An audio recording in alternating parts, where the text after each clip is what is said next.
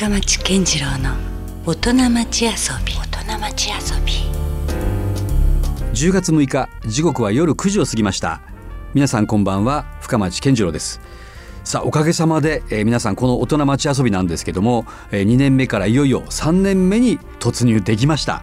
まあなんとかですね、えー 続いたという感じもあります。これもひとえに皆様の、えーご支援の賜物だと思ってます。どうぞ引き続きよろしくお願いいたしますさあ、えーこの番組深町健次郎の大人町遊びは毎回革新的に働いて、えー独創的に遊ぶという方をゲストにお迎えして、えーその方にいろんな話をお伺いしております、えー先週に続きまして今夜も段ボールアート D トルソを世界に発信しています。えー株式会社秋工作社えー代表取締役社長松岡裕樹さんにお越しいただいております。え松岡さんは2009年に廃校になった旧西武蔵小学校を大分県国東市から借り受けまして、え事業の拠点とされていらっしゃいます。え自然豊かな国東市、えビジネスにはちょっとね向かない気もしますが、えこの辺りどうなんでしょうか、え今夜は、え松岡さんのプライベートな話から、え地元国東市への思いなども語っていただきたいと思いますので、え皆さんどうぞ最後までお聞き逃しなく。松岡さんは普段はですね、はい。どういう生活スタイルなんですか？うちの会社は3年前から、うん。あの国先時間と呼んでるんですけど。国先時間、おう。週休3日制を取り入れてで月曜日から木曜日まで出勤して金土日は完全お休みっていう制度、うわあそれなかなかありそうでない話じゃないですか、うん。これはなんかまあいろいろ経緯があって、はい。で僕も20年近く東京で学生時代からしゅ、あの就職して仕事をして、はいはい。で建築の仕事をやってたんで、うん。本当にあの、えー終電で帰るのは当たり前で、うん。あの二鉄三鉄も当たり前みたいはない。世界なんですよね。うん過酷ですよね。そう過酷で、うん。で給料安いし。で、まあ、そういう生活をしていて、うん。でまああの東京も飽きたので、うん。えー田舎に帰ろうっていうんで、田舎でずっと仕事をしていても、どうしてもあの東京の時間に合わせて仕事をしてしまう。うん。特にその海外とかもやってると、はい。えーニューヨークもあるし、うん。パリもあるしロンドンもう時差が合ってないようなことになってきますよね。20そうなると24時間ってことになりますから、ね、確かにでやっぱり商品を売るっていうのはどうしてもこう、市場の時間に合わせてまあ対応型というか、えーそう。やっていかないとね。やっていきがちになるので、うん。せっかくいいこう田舎の環境にありながら、うん。そういう環境を全然生かしてないなめちゃめちゃ忙しいばっかりになってしまったりしかねないわけですね、えーすぐ目の前に海があるのに、あの釣りに行くのも1年に1回とかね。うわもう都会生活と何ら変わらないような。うん。でなんかおかしいんじゃないかと、うんうん。でもうなんかこう自分の時間じゃなくてうん。人の時間をうんこう生きてるんじゃないかっていうこうなんかあね。恐怖感に駆られて、はいはい。それでまあ自分たちは自分たちのまあ東京は東京の時間、うん。福岡は福岡の時間、うん。で国先は国先の時間があって、うん。でそれぞれの時間やっぱこう質が違ってて、うんでそれぞれの場所で、まあ、国先だったら国先で、そこに流れてる時間を積極的に自分の体に取り入れて、うん。でビジネスも一から組み立てられるんじゃないかっていううん。仮説で,、うん。でそのためには、まあ、あの労働時間を短くしようと、まあ、労働日を短くして、うん。3日間完全フリーではい。その3日間を利用して自分のこうスキルアップにつながるようなうん。時間の過ごし方をしましょうとお互いに、うん。まあ、経営者もうん。従業員も、それで始まったのが週休3日。なるほどね、うん。でもやっぱりそのどうですか？あえてその大分を選んだというのも、はい。まあもともとやっぱその都会とは違ううん。環境に持ってきたかったっていうのはやっぱあるわけですか、そうですね、うん。まあ実家がたまたままあ国東半島で、うんで本当生まれただけでうちの親父は転勤族だったので、うん。2年ごとに転勤あもう全国を転々とされたようなそうまあ九州管内ですよね。うん。そういう意味では今住んでいるその国先が自分にとっては一番長く住んでいる場所にはなるんですけど、うん、やっぱふるさとっていう意味もあるんですか？別にご自身の中で。はい、ううんんあるのかな、うん。ただ国東半島ってすごい歴史のあるこう、半島ではい。もともとこう、えー山岳仏教が栄えて、うん。で神仏集合の文化がずっとはい。1300年続いているところで、あーうん山の中に入っていくとやっぱすごいこう濃密ななるほどね。時間が流れている、その自然信仰のまたうん。名残というか、そうですね。いうのがあったりするんですね。うん。でそういう中で、あのーどんどん人口減少してますから、うんうん。廃校になった小学校をうん。借り受けて、そこでその廃校の小学校はい、で設計から製造まで全てやっているんですよ。それがもう旧廃校がまんま会社会社。でもあると。はい。なるほどね。じゃあそこにはあるじゃないですか。校庭があったりとか、まあ、残ってるんですか、はい。校舎だったりとか。あ校庭があってうん。でそこもまあ自由に使っていいんですけど、うん。であのー一昨年かな？そこで盆踊りを作ったんですよ、うん。新しい盆踊りを。伝統夏祭りとしてのですか？そうです。ん伝統的な盆踊りとはまた別にうん山中カメラっていうアーティストがいて、うん。で盆踊りとフォークダンスを足して2で割ったような。和洋折衷みたいな、はい、で僕らが作ったお祭りはその国東半島文化をこう掘り起こしていって、うん。でそれとまあ伝統的なあの楽曲もあるんですね。盆踊りというかおうん祭りの、それを融合させて、うん。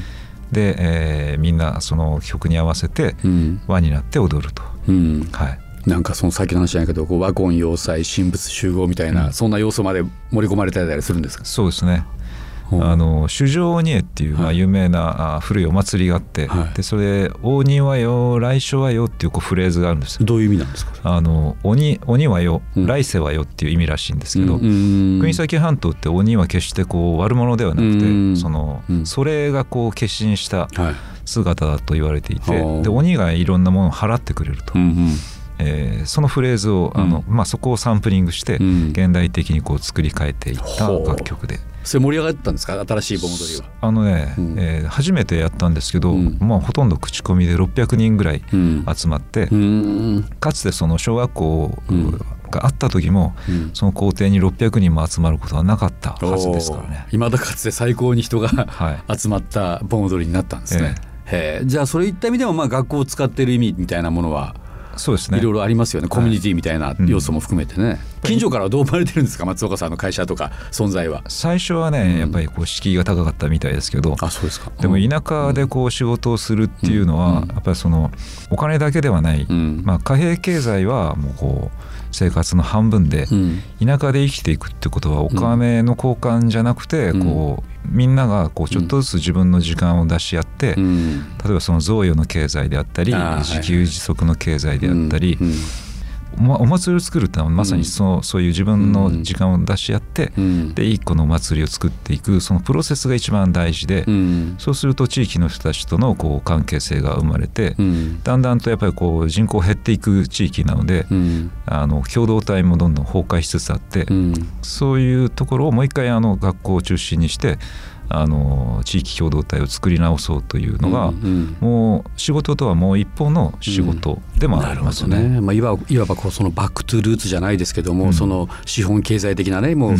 縛られてしまっているものから、まあ、もっと言えばその昔ながらのこう物々交換だったりとか、そういうなんかどうかしたらもうそれをもう贈り物にするとか、うん。そういうところでまあ成り立つ世界ってやっぱりそれはそれで素晴らしいですもんね。そうですね、ん。本当に松岡さんがね制作された段ボールアート D トルソは、えー全国だけではなくて、まあ、今や海外にも、えー商品がえー流通しているというわけなんですけども実際しかしそのビジネス拠点は大分県の国東市にあるということなんですけれども、はい。環境は僕すごい素晴らしいとこなんだろうなって想像つくんですけども逆にあまりにもこう都会から離れていることによるデメリットとか不便さみたいなのはないんですか、あの国東半島は大分空港があるんですよね。多分大分市内に行くよりもはい。行くのと同じぐらいの時間で東京に行けてしまうので、まあ、こっちからあ市場に行くのも、うん。来てもらうのもそういう点では、あのアドバンテージがあると。そうか。今やもうそういう交通手段がね、うん。いろいろもう便利になってますから、はい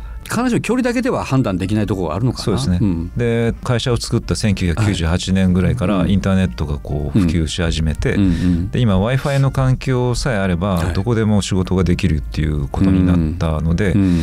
そういう意味ではデメリットはないんですけど。そうか。だから情報交換とかいろんなまあ伝達等に関してはむしろ便利になってるわけですもんね。ただやっぱりその人材の問題はうん。どんどんこう若者がいなくなってはいいってますし子供も少なくなっているし、うん。特にそのデザインをする人材とかっていうのは、うんあの探しても見つからないですよね。特にまた若いと時はまた刺激を求める人たちが多いですよね、そういうクリエイターたちもね、あんまりこういきなり田舎にこもって仙人のようなそう。っていうのはなかなかピンとこない、だから九州で行くとうん。みんな福岡に吸い上げられてしまう。うん、ああ一極集中しているところありますよね九州でまたね福岡は。大分でやっぱりデザインの仕事をしようとすると、すごい難しいですよね、うん。仕事自体がない。人が集まらない。仕事もまあなかなかそんなたくさんはね、うん。地元だけでは成立しないというか、はい、だから僕らが、まあ、あの来てほしいなと思うのは、うんうん。まあ一旦都会に行って、はい。で、えー揉まれて、うんそれで自分でもっと環境のいい場所で仕事したいっていう人たちがうん。帰ってこれるような場所を作るっていうことですよね。うん。そういうだから受け皿になれれば一番いいと思うんですよね。うん。今特にその時代がその地方創生とかうん。言われ出してますよね、はい。ようやくここに来て、うん。でもうましてやこう都会だけで、えー社会が成立するわけでもなく、やっぱりその地方ならではのまたいいところとかをまあパワーにすることができればうん。逆に都会に負けないね要素っていくらでもまあ創出できるのかなと思ったりはしますよね。そうですね、うん。僕らが高校の頃あの福岡はまだやっぱり東京の方見てたような気がするんです。ようんそうかもしれないです。うん。でも30年後こう最近ちょくちょく福岡に来るようになって、うん。でいろんな若い人たちも会ってみると、うん別にその東京行かなくてもいいよっていう感じで、うん。福岡は福岡のオリジナルの文化ができてきたんだなってこう実感しますよね。確かにええ。ね。だからそこにしかないものっていうのがうん。やっぱりすごい重要なんだと思あいます、ね。今後のやっぱり生き残っていくサバイバルのキーワードにはなりますよねこれね、うん確かに。うん。本当その場所をこう深掘りしていくというのがうんうね、ん。僕らがやってるこう仕事もそうだし、うん。うん。そのいろんな地域でそういう人たちが多分いると思うんですよね。なるほどね。だから一見そこには地産地消でまあ成立するマーケットかもしれないんだけども実はそれだけじゃなくてね、うん。それだけオリジナリティが高まれば高まるほど、いやいや実は他の遠いところ国内でもは持っていけたり、うん。あるいはもちろん海外にも進出していけるっていうね、ディートルソンの例もあるわけですもんね。うん。またじゃあそういうのがどんどん増えていきそうな予感もあります？そうですね。うちのまあこう会社としてはうん。D トルスを、今は D トルスを軸でやってますけど、はい僕としてはなんかこうプラットフォームみたいなものを作りたくて、うん。でいろんな人が来ていろんなこう仕事を持ち込んで、うん。でまあ販売のネットワークとか、うん。あのこう人脈とかっていうのは、うん。まあ、すでにあるので、はい。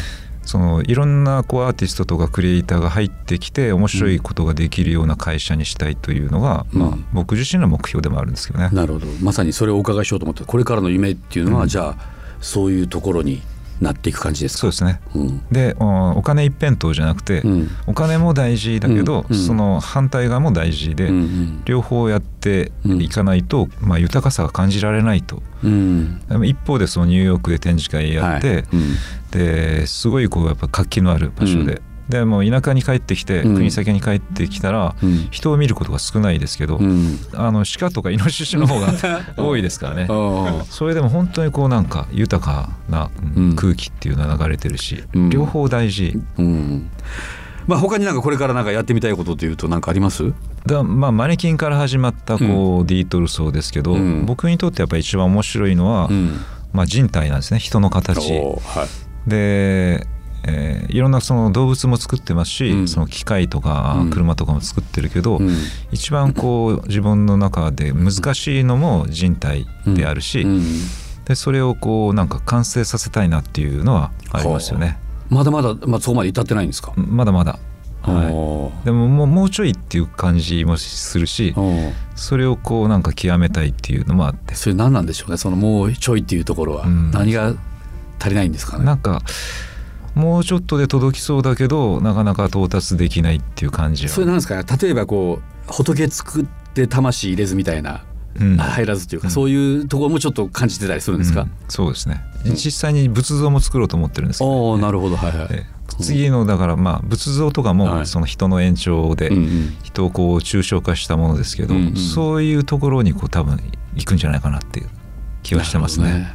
これはまたちょっとそこで松岡さんがこう悟りのように極まっていくとまた 面白い作品ができそうな気もしますね。うん僕の松岡さんに対する夢はねええそういうのを全部統合したようなジオラマ作品を作ってほしいですね。あもうそこには自然もあるし人もいるし、うん。いろんな動物植物うん。が全部こうトータルでしかも実は全部段ボールでそれが、あ同じ構造でね。ね、できてるというね。あそれはいいですね。それ素晴らしくないですかなんか、うん素晴らしい。ねうん。はい。それをじゃあぜひあのできた時にまた次のゲストに来ていただくみたいな。もうその夢をいただきました。いやいやいやいやなんかいやそれ見たいなと思って、じゃあマジで、うん。そんなのが見てみたいなと思いました。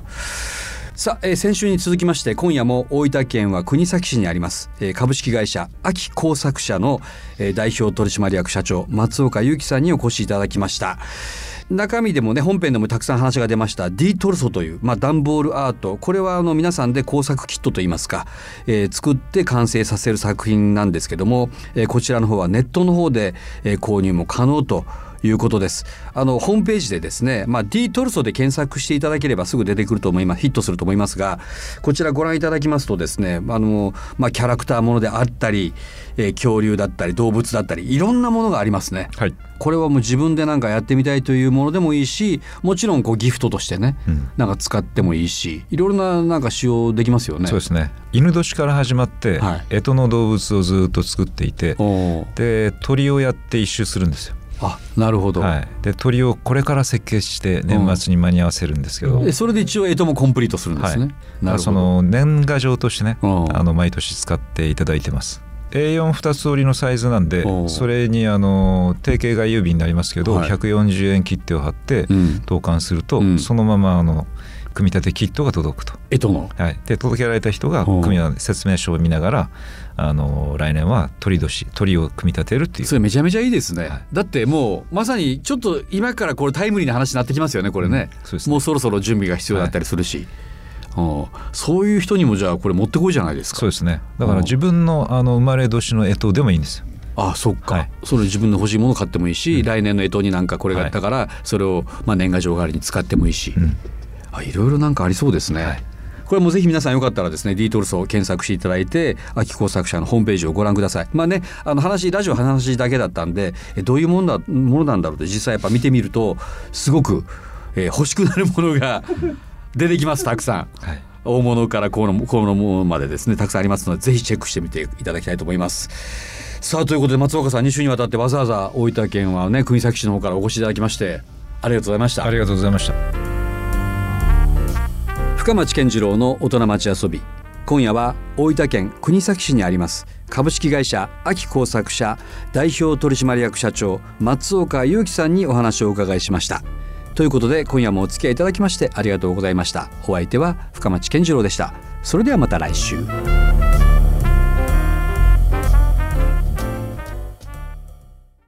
LoveFM Podcast FM のホームページではポッドキャストを配信中。スマートフォンやオーディオプレイヤーを使えばいつでもどこでもラブ f m が楽しめます。ラブ FM.co.jp にアクセスしてくださいね。LoveFM Podcast